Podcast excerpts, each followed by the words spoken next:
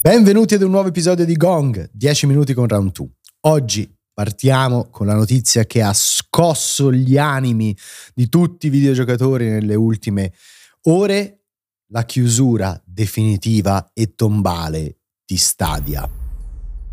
18 gennaio 2023 quella è la data dell'ultimo giorno in cui il la servizio già scritta sulla lapide. Eh, esatto, incredibile. Eh, con tra l'altro un anticipo anche sorprendente, nel senso che eh, adesso ne parliamo, non ci si aspettava, eh, cioè non, non, ci si immaginava magari il futuro roseo che ci era stato prospettato tre anni fa per il servizio di Google.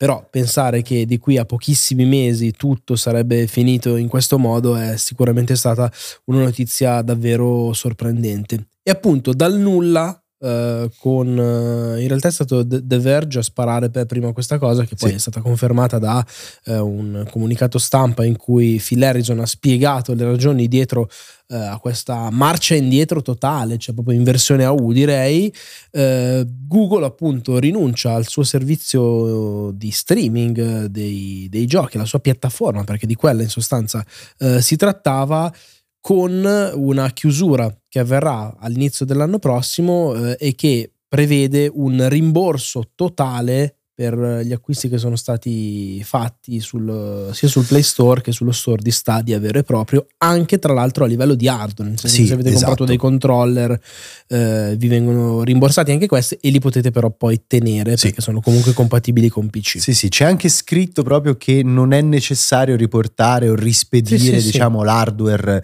che è stato acquistato.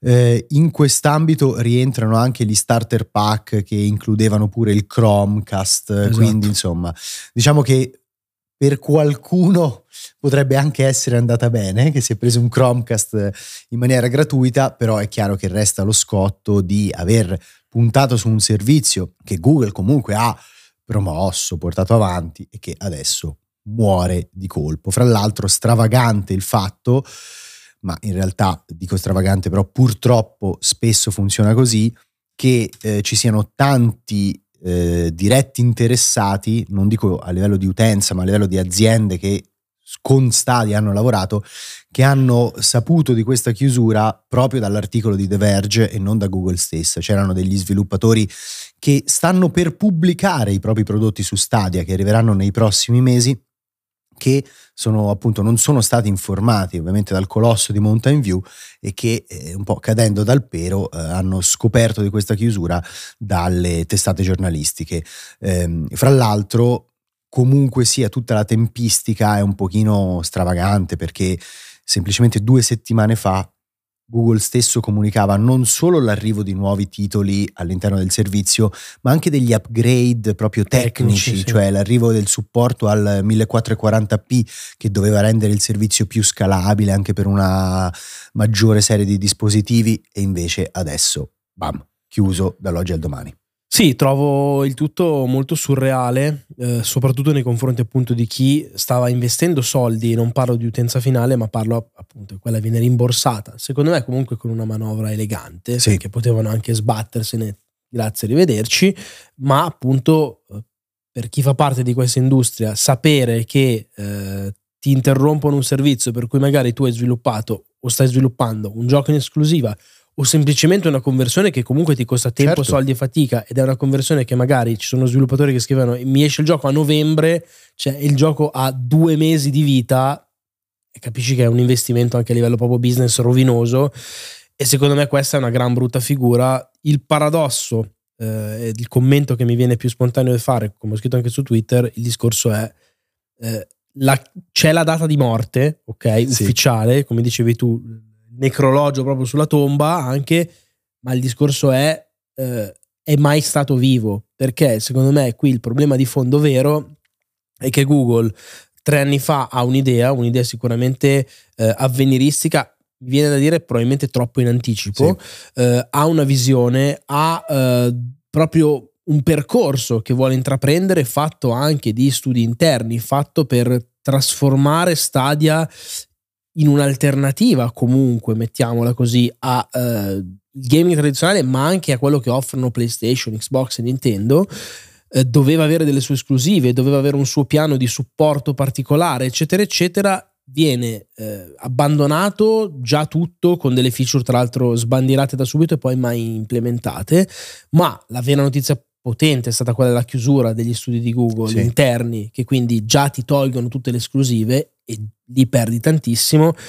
Adesso arrivi a chiudere, il paradosso che dico io è non sei mai nato, cioè sì, non, sì. per morire devi nascere e il problema vero è che nella testa del consumatore finale Google Stadia non è nemmeno mai esistito. Questo è il, è il, grande equivoco. Sì, sì, non ci hanno nemmeno provato. Infatti, sono d'accordo con te che sarebbe stato anche più bello vederli provare ma certo, convintamente. Certo, perché certo. l'unico momento in cui sono stati davvero convinti, forse era la conferenza di presentazione, sì, quel momento in cui annunciavano appunto le esclusive, team interni, ma anche la fondazione di una divisione con Phil Harrison, eh, Jed Raymond. Jed Raymond. Quindi, insomma, lì sembrava che volessero provarci. Sì, sì. Probabilmente, però, la ricezione a livello di stampa, di pubblico, non è stata quella sperata. E secondo me, già dal lancio, proprio hanno smesso di trottare.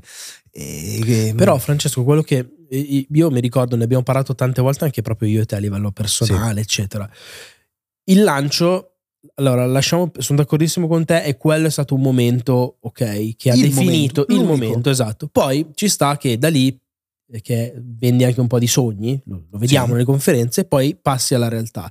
La realtà è stato un lancio e un periodo di, di, relativa vita, diciamo così, in cui poi la tecnologia in certe condizioni funzionava e funzionava benissimo, meglio sì. di quella degli altri servizi eh, in cloud mediamente e il punto poi qual è? Che però si è sempre detto, vabbè, stanno partendo così, è un po' un test, con Cyberpunk si sono sicuramente aperti anche un po' di più, c'è gente che l'ha giocato lì in maniera eh, valida, e però il punto è, ci siamo sempre detti, va bene, questo è un momento di tipo soft launch, una penetrazione nei confronti del mercato degli hardcore gamer, eccetera, eccetera. Poi sicuramente quando saranno magari più pronti, sia come infrastruttura che come servizi, che come idee, che come proprio piano commerciale, allora lì si apriranno al grande pubblico e lì effettivamente vedremo il lancio quello vero sì. di Stadia. Perché ripeto, per l'uomo della strada è un servizio che non è che non è interessante, non sa nemmeno che cosa sia. Esista. E il fatto che però questo momento non sia mai arrivato, nonostante i mezzi di Google, questa è una roba che mi lascia veramente eh, senza parole, perché ok chiudere, ok non andare bene, ma almeno fai finta di provarci per un istante. Cioè, non è mai successo e di conseguenza questa chiusura fa rumore, fa grande sì. rumore. Però, ripeto, da un lato sì, era già vero, morto prima. È anche vero che c'è un detto che ogni tanto riecheggia fra chi fa marketing in America, che è go big or go home. Sì, è vero. Eh, e, e, forse, insomma, l'hanno anche pensato di big, sì. eh, andare in grande, però serviva un investimento che evidentemente qualcuno in Google ha detto no ragazzi, forse è meglio andare a casa. Credo che sia successo questo. In tutto questo mi dispiace anche che ci siano stati dei cadaveri illustri, anzi... Eh, ah, voglia, cioè, certo, sì, pensa sì, ai team, team certo, Alex acquistati, esatto, sì, Typhoon Games che aveva fatto Return Journey, to the Savage Planet, Journey to the, Journey to the Savage Planet, comunque un team promettente che aveva fatto Scommesso un titolo di lancio eh, importante, cioè un titolo esordio importante, poi insomma è stato acquistato e due mesi dopo eh, purtroppo ha, ha, visto la morte. Quindi, eh, ahimè, sono questioni che non lasciano mai, diciamo, il mercato senza cicatrici. Eh, voglio dire un'altra cosa, basta Phil Harrison. Basta Phil Harrison. Ban, sì. Basta. Cioè, lui, fra lui e Don Matrick hanno fatto più danni della grandine. Cioè, da quando era in PlayStation Home, servizio che poi è finito malissimo, eh, Atari, sappiamo tutti che purtroppo non naviga in acque sicure. Adesso pure questo, stop. Sì, sì, sì. Eh, in generale io chiudo dicendo che eh, l'impressione è che davvero forse eh, siano arrivati troppo in anticipo e con le idee troppo poco chiare a livello commerciale e di marketing, con un'offerta mai realmente strutturata per il grande pubblico e eh, vedremo cosa succederà poi in futuro perché è chiaro che si co- tornerà comunque a parlare di cloud gaming e che loro hanno un'infrastruttura che possono comunque mettere al servizio di altri, che è la cosa che hanno detto che faranno, sia di tecnologie loro che eventualmente appannaggio di eh, aziende terze Diciamo che eh, è successo quello che in tanti avevano un po' pronosticato e sperava, speravamo non succedesse, ovvero che il cimitero di Google fatto di prodotti, servizi e tecnologie che vengono lanciati e poi eh, altrettanto repentinamente abbandonati eh, si aggiunge di un altro morto particolarmente illustre, ecco, mettiamola così. Nella seconda parte di questa puntata facciamo un po' più lunga anche perché così vi accompagna nel weekend. Parliamo invece Mamma di paraculo. Come se l'avessi voluta questa cosa, eh, certo. Parliamo invece di PlayStation. In particolare torniamo a parlare del servizio PlayStation Stars, che ancora qua da noi non è stato lanciato, arriverà il 13 di ottobre, eh, ma che fa il suo eh, debutto il 29 settembre in Asia eh, ed è un servizio di fidelizzazione del pubblico sostanzialmente, eh, in cui accumulando punti attraverso l'ottenimento di trofei e l'acquisto di giochi all'interno dello store ufficiale di PlayStation si possono eh, sia riscattare insomma degli elementi grafici, eh, visivi, dei memorabilia digitali, diciamo così. Che non sono NFT però, l'avevano specificato. Esatto, sia si possono scalare delle gerarchie ottenendo insomma dei, aumentando di livello. Sì, dei gradi livello, di prestigio esatto, diciamo. Si va da livello 1 a livello 4 e qual è il problema? Il problema è che con il lancio nel mercato asiatico si è scoperto che questi livelli non solo danno l'accesso appunto a quei memorabilia digitali, ma danno anche dei vantaggi che forse non sono proprio eticamente o filosoficamente opportuni. questi vantaggi qua li ha pensati Phil Harrison. Gli ha, gli ha, mandato un pizzino, gli ha detto ho una buona idea per voi, fate questa cosa. No, a parte le battute, il punto è che ehm, si è scoperto appunto con il debutto giapponese del servizio eh, che anticipa il lancio poi in America che avverrà prima dell'Europa, eh, che a livello 4, per arrivare a livello 4 bisogna acquistare 4 giochi full price sul store e eh, arrivare a collezionare 128 trofei particolari, sì. non quelli in game ma quelli legati proprio a questo servizio. Eh, che non è diverso da quello che fa comunque anche Microsoft, cioè il sistema di rewards così. Il punto è che arrivando a livello 4, quindi non è comunque facile farlo, anzi serve del tempo e serve dell'impegno, eh, il, uno dei vantaggi che si va a ottenere è quello di saltare la fila in caso di eh, necessità con il servizio clienti, che è una di quelle scelte completamente incomprensibili che ovviamente ha scatenato una ridda di così, commenti negativi online anche perché al di là di tutto, magari uno non ha bisogno del servizio clienti, se lo augura e tendenzialmente non è così perché dai, a livello di struttura, di hardware, di software, mediamente non, non ti capita. Però la volta che ti capita pensare che qualcuno, perché ha speso più soldi di te, perché è più fedele al brand, ti passi davanti con un saltacoda, sì. è veramente odiosa come manovra e non si capisce quale dovrebbe essere il benefit nel, nell'includere eh, questo vantaggio per il livello 4. Cioè. Sì, sì, ma, ma, è una di quelle idee così sbagliate proprio in maniera lampante che non capisco come abbia passato il vaglio sì. di chi ha pensato questa, questa, struttura, questa ricompensa, perché è proprio sbagliata a tantissimi livelli. Anche pensa a un utente che entra per la prima volta nel mondo PlayStation, magari ha un problema cioè, proprio anche Ed è molto più probabile che abbia un problema perché non conosce, no? Assolutamente. Proprio filosoficamente l'azienda dovrebbe coccolare di più lui perché è un utente appena acquisito rispetto a uno che magari sono due anni che gioca, è fidelizzato.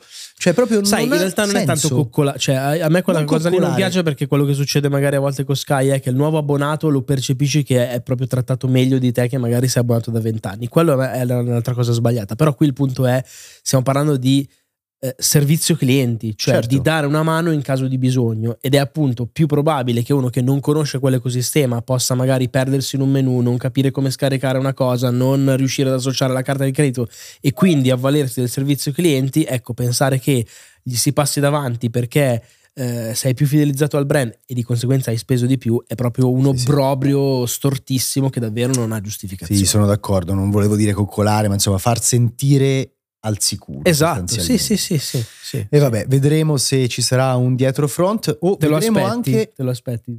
Per me sì. Sì, anche per me eh, è anche vero che questa cosa del salta la coda magari è una roba molto orientale, forse non era neanche un benefit pensato per l'America e l'Europa. Questo non si può sapere, però comunque dopo questa opportuna shitstorm, un dietro front me lo aspetto, nel caso vi faremo sapere. Grazie mille per averci seguiti anche in questa puntata di Gong, l'ultima di questa settimana. Torniamo lunedì con l'attualità videoludica. Buon view. lascialo così, lascialo così. Grazie mille per averci seguiti anche in questa puntata di Gong, l'ultima per questa settimana. Torniamo lunedì a parlare di attualità videoludica. Buon weekend. Ciao.